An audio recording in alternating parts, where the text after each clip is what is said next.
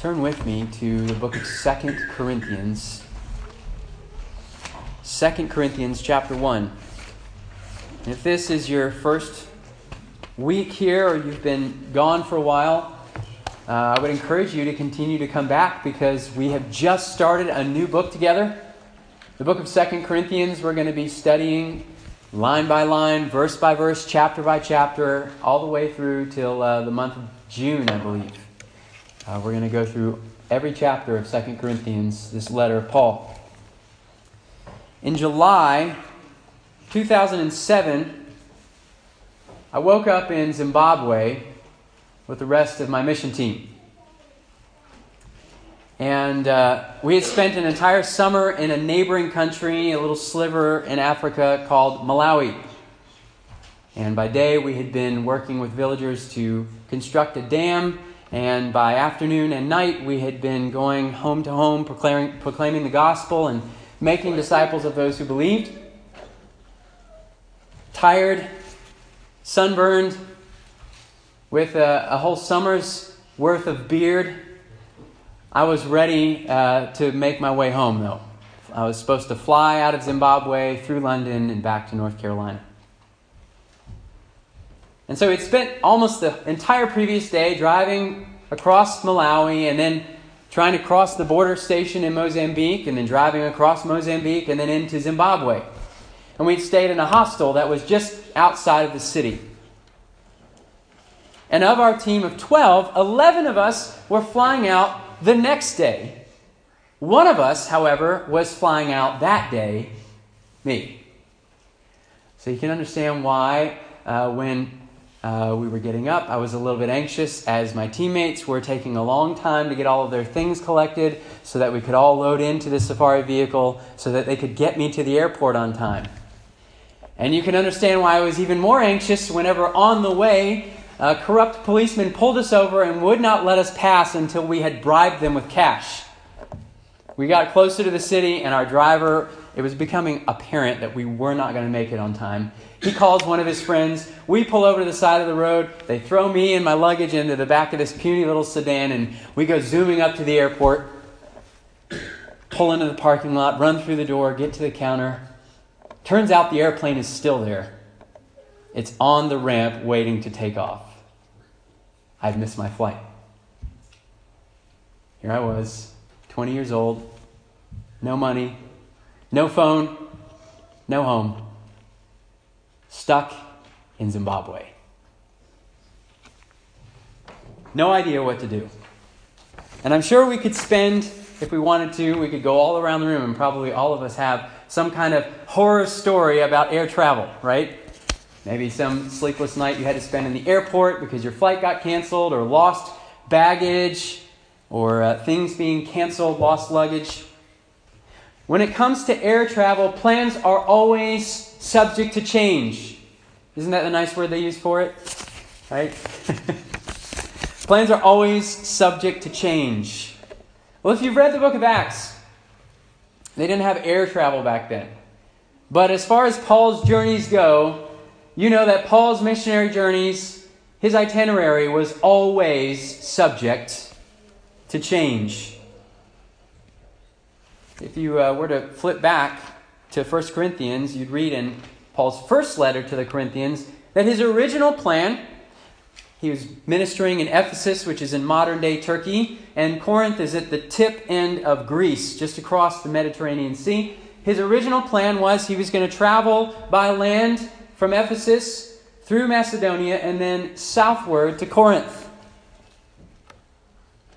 However, Paul tells us in this letter this morning he became so anxious about all the issues and the problems that were going on in Corinth, he had a mind to change his itinerary and to sail instead directly to Corinth, deal with the issues there, travel north into Macedonia, come back through Corinth, make sure there weren't any more problems, and then to sail all the way across the Mediterranean eastward to Judea.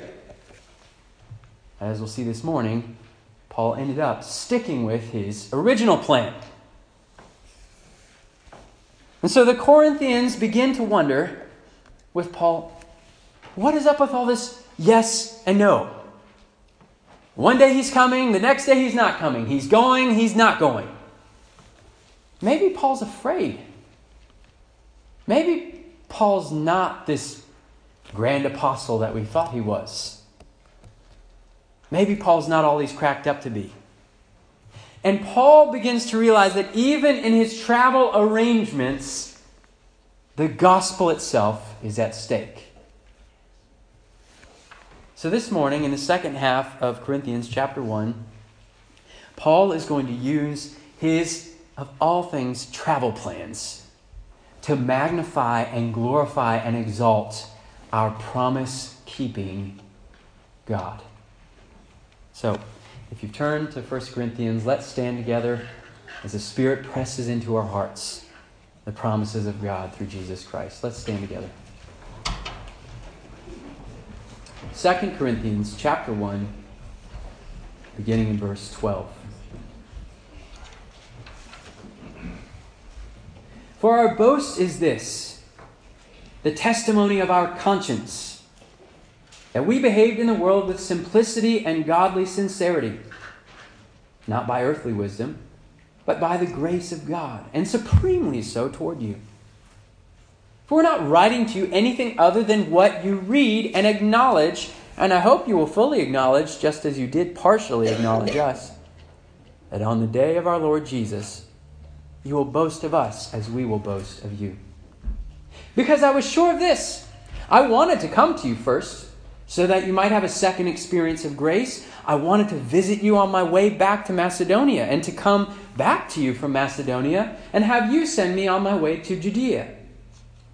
Was I vacillating when I wanted to do this? Do I make plans according to the flesh, ready to say yes, yes, and no, no at the, at the same time? As surely as God is faithful, our word to you has not been yes and no. For the Son of God, Jesus Christ, whom we proclaim among you, Silvanus and Timothy and I, was not yes and no, but in him it is always yes. For all the promises of God find their yes in him. That is why it is through him that we utter our Amen to God for his glory. And it is God who establishes us with you in Christ and has anointed us, and who has also put his seal on us and given us his Spirit in our hearts as a guarantee. But I call God to witness against me. It was to spare you that I refrained from coming again to Corinth. Not that we lord it over your faith, but we work with you for your joy for you stand firm in your faith. Let's pray. God, we come as people who trust that you are a God who is faithful, a God who keeps your word. And so now may your word by your Spirit show us the beauty of Jesus Christ. It's in his name we pray. Amen. You may be seated.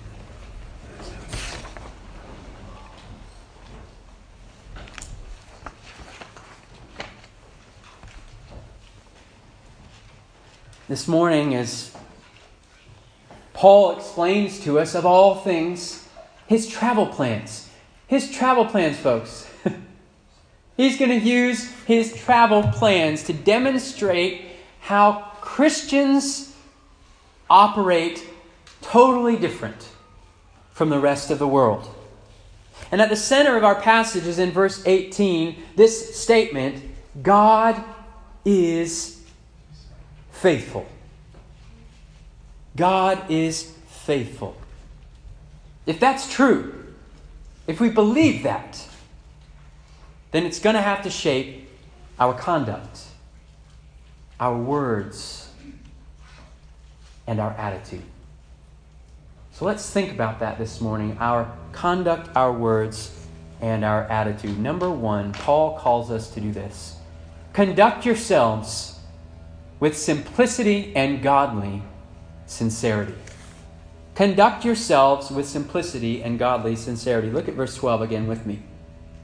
For our boast is this the testimony of our conscience, that we behaved in the world with simplicity and godly sincerity, not by earthly wisdom, but by the grace of God, and supremely so towards you. Did you hear it there, the contrast that he makes? He says, not by earthly wisdom, but by the grace of God. You see, when we look at the world for advice, for wisdom and how to conduct yourself in the world, the world says the best way to operate is to hide your motives. Be two faced with other people. Act with hidden agenda. Have ulterior motives. Help others when it really actually helps you. Make promises with your fingers crossed. Treat life, you can see life kind of like a giant chess match, where what you're doing is really just you're three or four moves ahead of everyone else. Earthly wisdom teaches us how to become the worst kind of politicians in our daily lives. Our lives become very complex when we operate according to the world's standards and the wisdom of the world because it becomes this rat's nest of lies and deceit and hidden agenda and ulterior motives. But Paul says that's not how we operated because the grace of God summons us to a life where we simply seek to do what is right. And there's such simplicity when we choose to just trust and obey. Simplicity and godly sincerity is the opposite of the complexity of the hidden motives that we often see in the people in the world. Paul isn't changing his travel plans because he's got some kind of hidden agenda. There's something lurking under the surface he's not telling the church about. No, he's not being political. He's simply doing what he thinks is the right thing for the Corinthian church. And we'll see that as we get to the end of the chapter. Plain and simple. He says, verse 13, I'm not trying to trick you. What you are reading in this letter is what we are writing to you. I'm not speaking in code. I'm not hiding things. I'm not couching things in special terms. You don't understand what I'm trying to say. He says, What I'm writing to you is what you're reading. And what you're reading and understanding is what I'm meaning to say. Conduct yourselves with simplicity and godly sincerity. You know, if your motives don't match up with your actions, other people may not recognize it, especially not right away. But you know what does usually? Your conscience. Your conscience, that thing inside of you that knows whether what you're doing matches up with what's in your heart. Paul says, How's your conscience been lately? Think back to this past week and the, actions that you've done, the way you've treated other people, how you've acted in your relationships. Are you just treating other people like pawns? Or are you acting towards the people in your life with godly sincerity and simplicity? Can you say with Paul, My conscience bears witness? I have no ulterior motives. I'm simply seeking to do what's right. Do you mean what you do, and do you do what you mean? Or are you a politician? Do you have hidden agendas? Are you using other people? Are you trying to manipulate others to get what you want? You know, we have so many churches filled with people who love to play politics. Church politics is an oxymoron. Paul says we're supposed to be conducting our lives with simplicity and yet we so often want to manipulate. We don't say what we really mean. We trick, we deceive, we hide the truth about what's in our hearts. When Christians conduct themselves according to worldly wisdom, Paul says, you are denying the grace of God. That's what he sets at odds with each other worldly wisdom and the grace of God. We don't have to connive. We don't have to scheme. We don't have to plot. Because we trust and believe that God has already said all things have already been worked out for good for those who love God and are called according to his purpose. Does that describe you? If so, conduct yourself with simplicity and godly sincerity. Which brings us to our second admonition this morning. Number two keep your word. Keep your word. Not only do we need to see how the truth of the gospel shapes the way we conduct our lives, but it should also shape what's coming out of our mouth. We need to keep our word. Paul explains in his travels that he, he desperately wanted to come to Corinth. He tells the church how he had thought in his mind maybe it was better not to do what he had originally planned, but to swing through Corinth first, then go north into Macedonia, then come back south through Corinth for another time. But obviously, because he's sending this letter from Macedonia, he didn't go through with his plan. He ended up sticking with his original plan. Verse 17, he asks, Now, was I vacillating when I wanted to do this? Do I make my plans according to the flesh, ready to say yes, yes, and no, no at the same time? Again, Paul's pointing to that worldly wisdom that keeps its promises whenever it's beneficial, whenever it's not, ah, it's okay. That's not how we should operate. Verse 18, he says, As surely as God is faithful, our word to you has not been yes and no. He points to this foundational truth. The foundational nature of God is why Paul says, I keep my word. Because God is faithful. God keeps his promises. 1 Thessalonians 5:24 He who calls you is faithful, he will surely do it. Numbers 23:19 God is not man that he should lie or a son of man that he should change his mind. He has said, and will he not do it? Or, he, or has he spoken and he will not fulfill it? Or even from Nehemiah chapter 9, you guys should remember this one. And you have kept your promise, for you are righteous. The very righteousness of God hangs on the fact that he keeps his word. That's how God vindicates his righteousness before all of us and before the whole world, is that he makes promises and then he keeps them. Every single one. In fact, Paul says that promise keeping is at the center of the gospel itself. Look at verse 19. For the Son of God, Jesus Christ, whom we proclaimed among you, Silvanus and Timothy and I, was not yes and no, but in, in him it is always yes, for all the promises of God find their yes in him. Jesus Christ is the fulfillment of every single promise of God. You go to the Old Testament and you read about all these things promises of God to Abraham, to Isaac, to Jacob, his promises of forgiveness, that he's going to send salvation, that he's going to send a king, that all the nations that oppose him will be judged that God's going to deliver his people, that he promises he's going to shepherd his people and gather them from the four corners of the earth, and he's going to care for them gently and compassionately like a shepherd with his flock.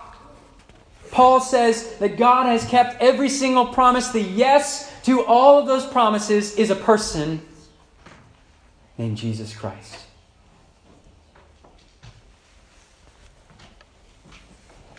This is what Paul means whenever he opens his letter to another church in Romans, he says, Paul, a servant of Christ Jesus, called to be an apostle, set apart for the gospel of God, which he promised beforehand through his prophets in the Holy Scriptures concerning his Son.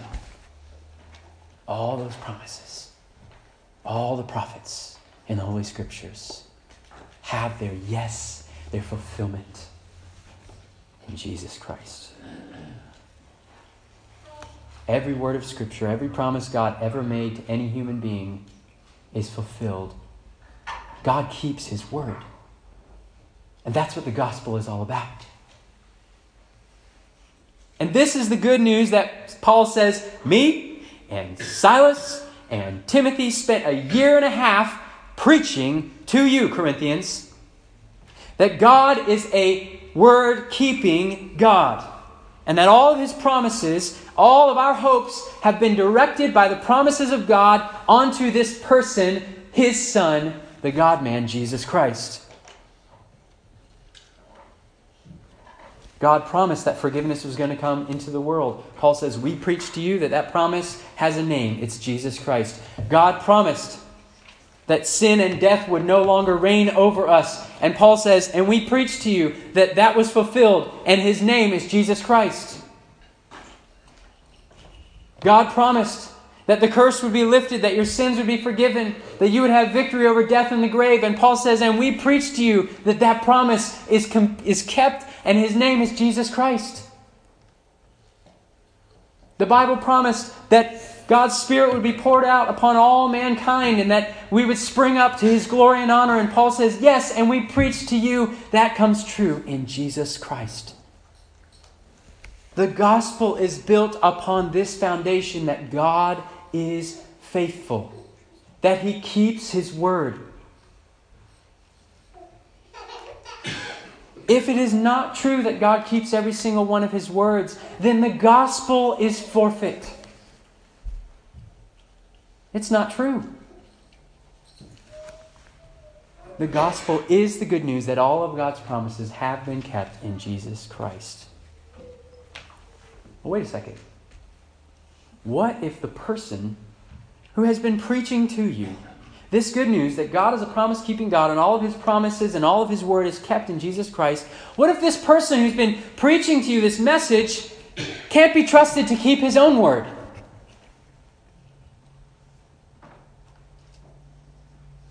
If we can't trust Paul to keep his word, why should we trust him that the gospel is true either?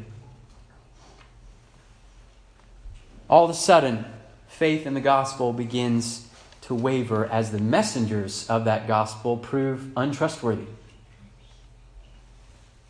Which is why, brothers and sisters, we must be people who keep their word. Let me read to you the second half of verse 20. That is why it is through him that we utter our amen to God for his glory. Paul says, My life, our life as Christians is an amen to all the promises of God. Now, when somebody prays, you're not praying, you're listening, and then they finish and they say amen. Sometimes you add an amen at the end, right? Are you adding anything to that prayer? You're not, right? You're not adding any requests or any words. You're basically saying, when you say amen, you're telling God what He said, right? Let it be so. That's what amen means. Let it be so. So if you are a Christian this morning, your life is an amen to the promises that God has made and fulfilled all in Himself, and all that you're saying with your life is amen. Let it be so. Let it be so.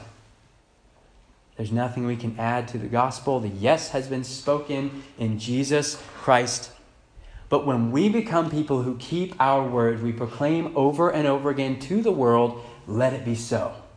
Amen. We serve and worship a word keeping God. Let it be so. This is what it means when Paul says in other letters for us to live lives worthy of the gospel.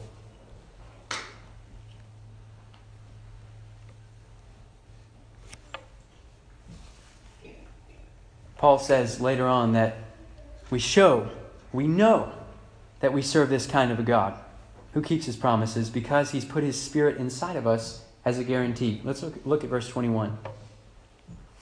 Verse 21. And it is God who establishes us with you in Christ and has anointed us, and who has also put his seal on us and given us his spirit in our hearts as a guarantee.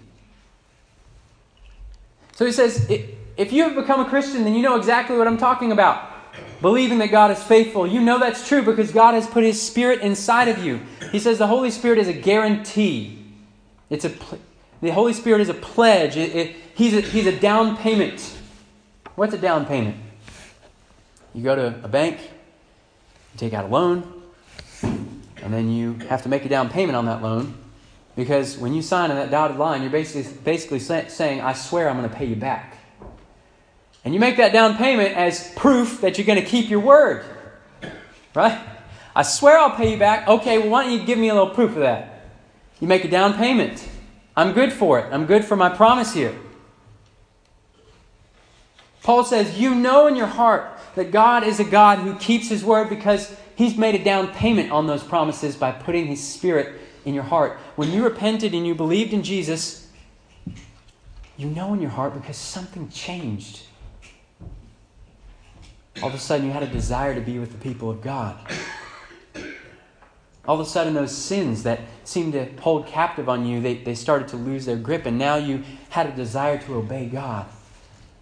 And as you began to read His Word, all of a sudden the Spirit is opening your eyes to the truth that all of God's promises are true in Jesus, and all you want to do is, with simplicity and godly sincerity, to obey and to follow Jesus.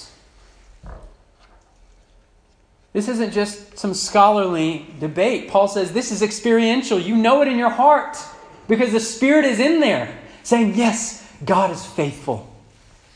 Believe. Which is why, brothers and sisters, we must keep our word. We are people who affirm that we believe and trust in a word keeping God with everything that we are. Can we do that if we are people who day in and day out break our promises?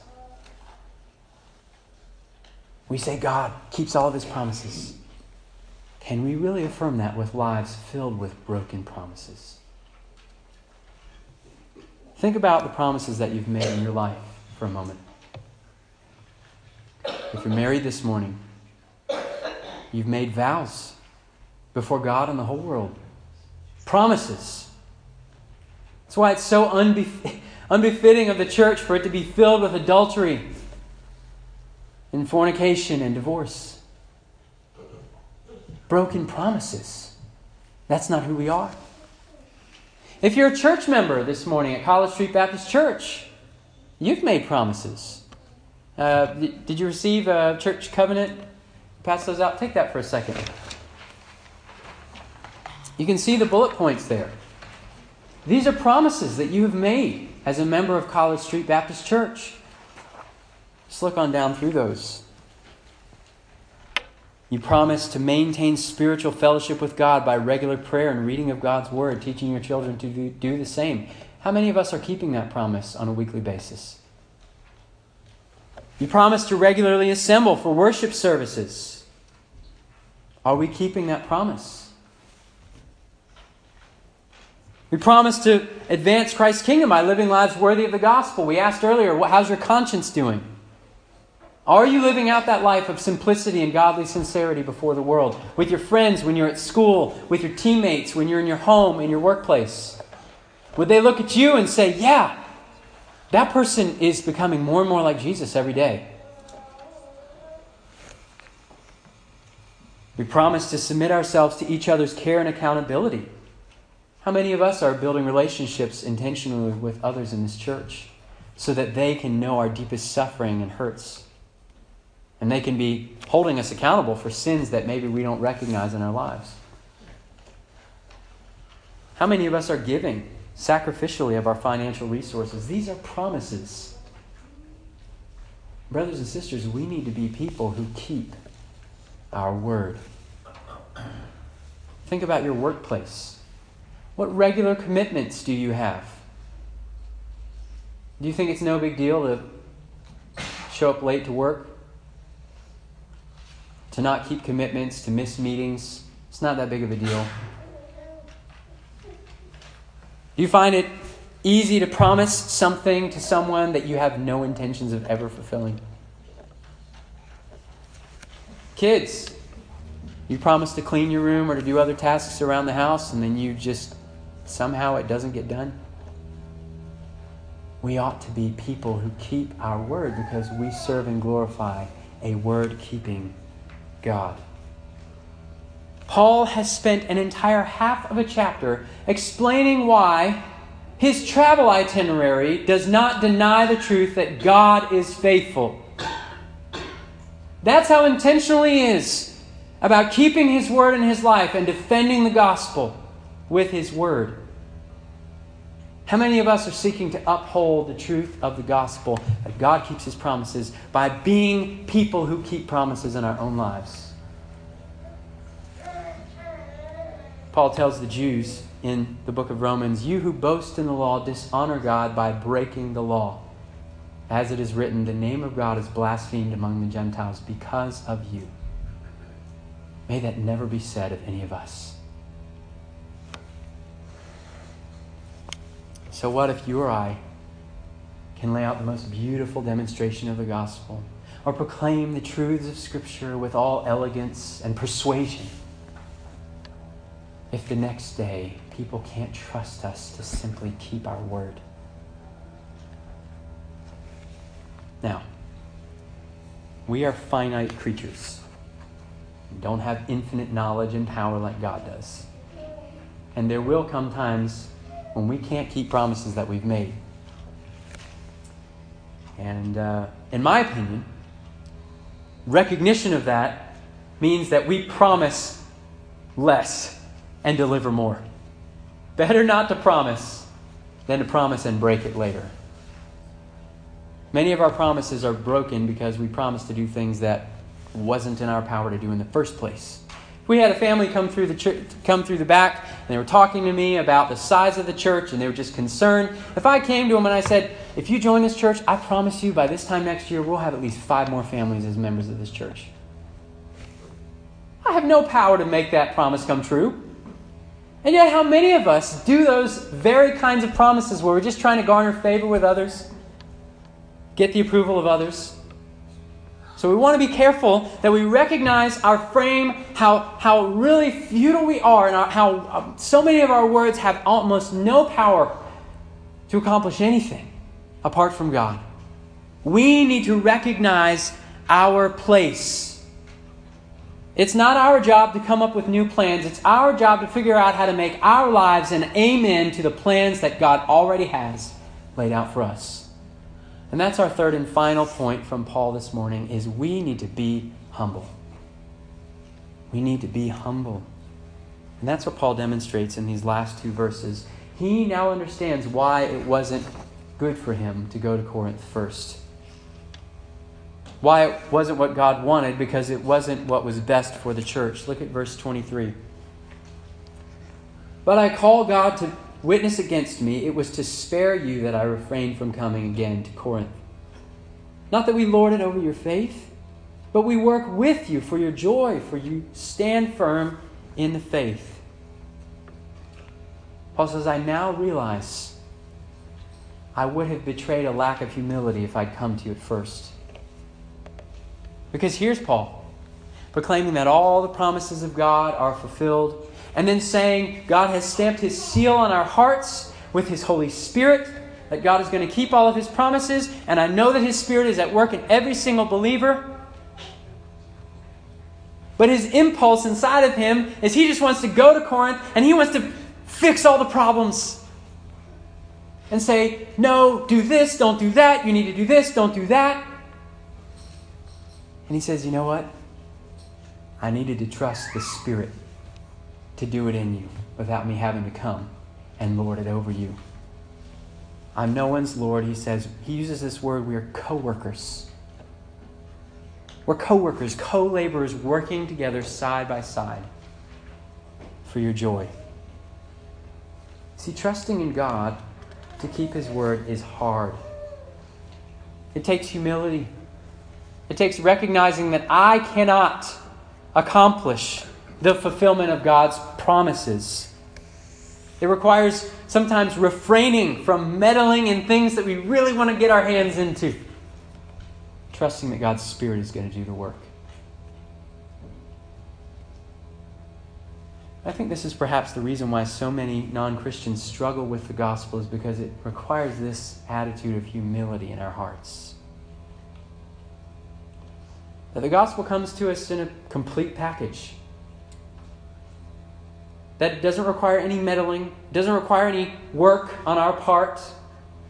We have to be humble, stand in the background, and let God do the work. Jesus is the yes to the promises of God. We are simply the amen. Let it be so, Jesus. Whatever your will, let it be so. There's nothing for us to add. Salvation is a complete work of Jesus.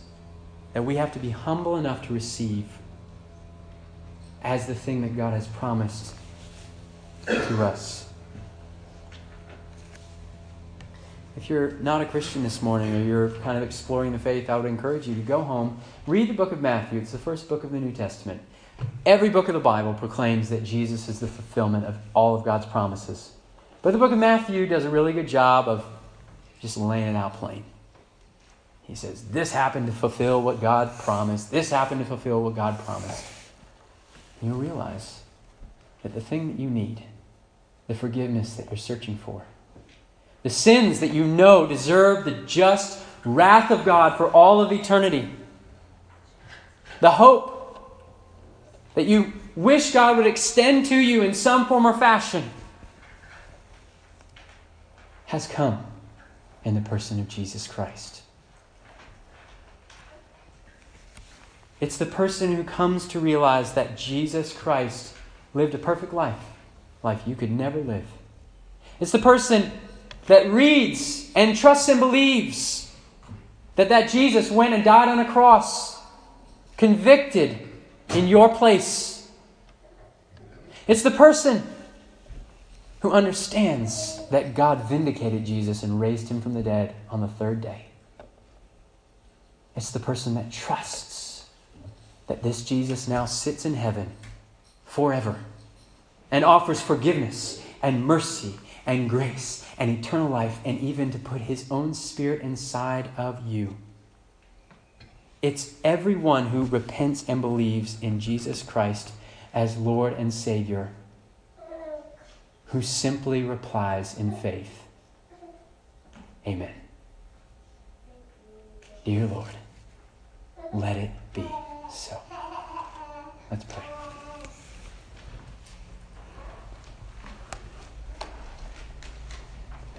God, we trust in you. You are so faithful when we remain faithless. We pray that as your Spirit confirms in our hearts, yes, God, you've kept your word. And you are continuing to keep your word, and one day Jesus is coming back as you've promised. May we, in our puny little abilities, by the power of your Spirit, live lives worthy of the gospel. Help us to be faithful, promise keepers, conducting our lives with simplicity and godly sincerity. Help us to be humble, willing to admit when we have been wrong, when we haven't kept our word, asking for forgiveness. God, we pray, may the church of God be a place known for people who trust in a God keeping, in a word keeping God, and are seeking with all their power to be a word keeping people. In Jesus' name we pray. Amen.